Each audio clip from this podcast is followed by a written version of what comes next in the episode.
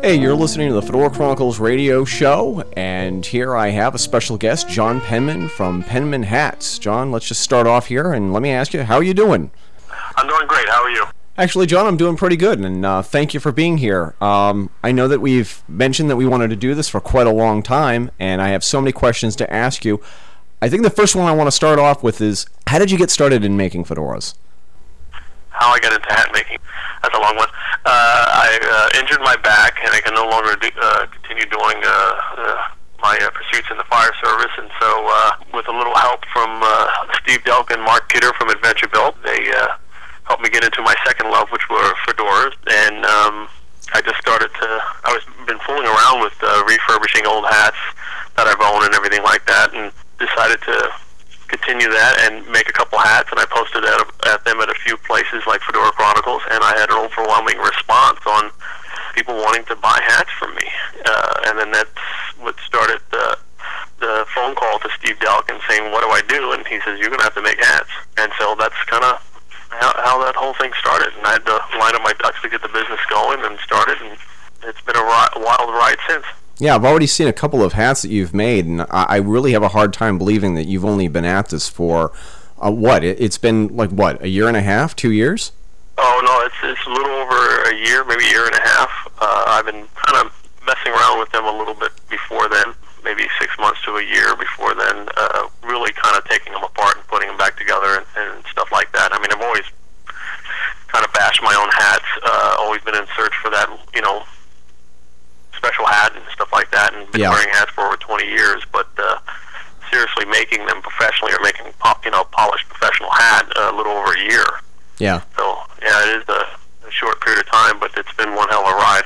Well, I'll, I'll tell you, um, a lot of people may not understand what exactly do you mean by bashing hats because it has a different um, connotation when you're talking about fedoras. Just on on the off chance that people don't know what you're talking about, what exactly do you do when you bash a hat? They, uh, either call it bash, style, or crease a hat. And that's when you take an open crown, which kind of looks like a bowler, which has no shape to it, and you uh, shape it uh, using just your hands.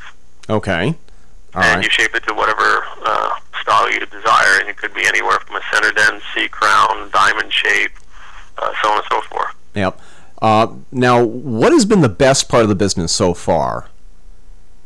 That's part of the business. Uh, just you know, uh, meeting and talking to people over the phone, emails. Uh, yeah, people uh, coming up here and just meeting people and and seeing which type of people. You know, people from all walks of life buying hats from me all over the world. It's been uh, it's been great. I've been able to reach out and meet people that I normally would not have. Yeah. Uh, do you have any horror st- stories that you can share with us, or without mentioning any any, any, names? Uh, Don't mention any names.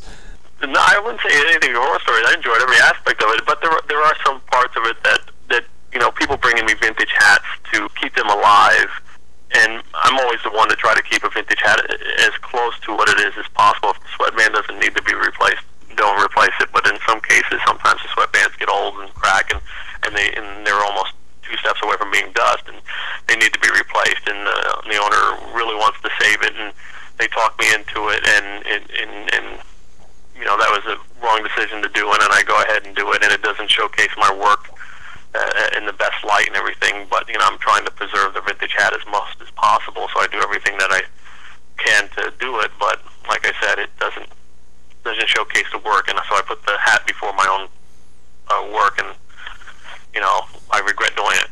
Yeah, I, I I totally understand that. Now, if somebody was going to buy a hat from you tonight, which is something, of course, I hope that they do after hearing this radio show, what would you ask people to do? What are the steps that you want people to to, to follow so that they order the perfect hat for themselves?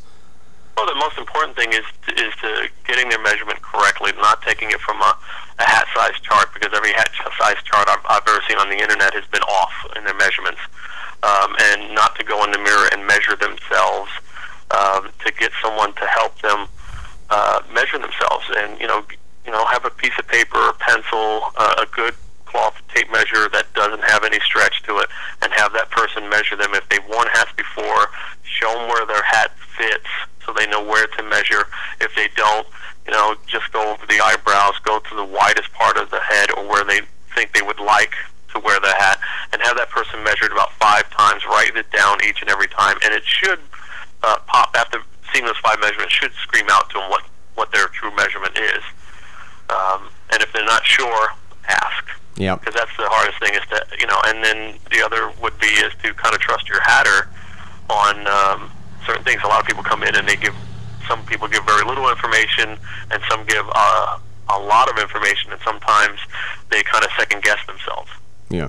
One last question before I let you go. What do you have planned for the future? Ooh, I have a lot planned. I have. Um, I'm working on uh, doing Panama hats. I'm doing. Ooh, I don't even know if I can talk about that one. Um, Not even a hint. not even a hint. Okay. I am working on bringing back a. I don't know if it's an old technique. I know someone's done it once, but on pouncing a hat to, and it should be the best pounce job anyone's ever seen. Uh, so I'll be uh, either recreating or creating a, a pounce technique that's uh, unlike any other.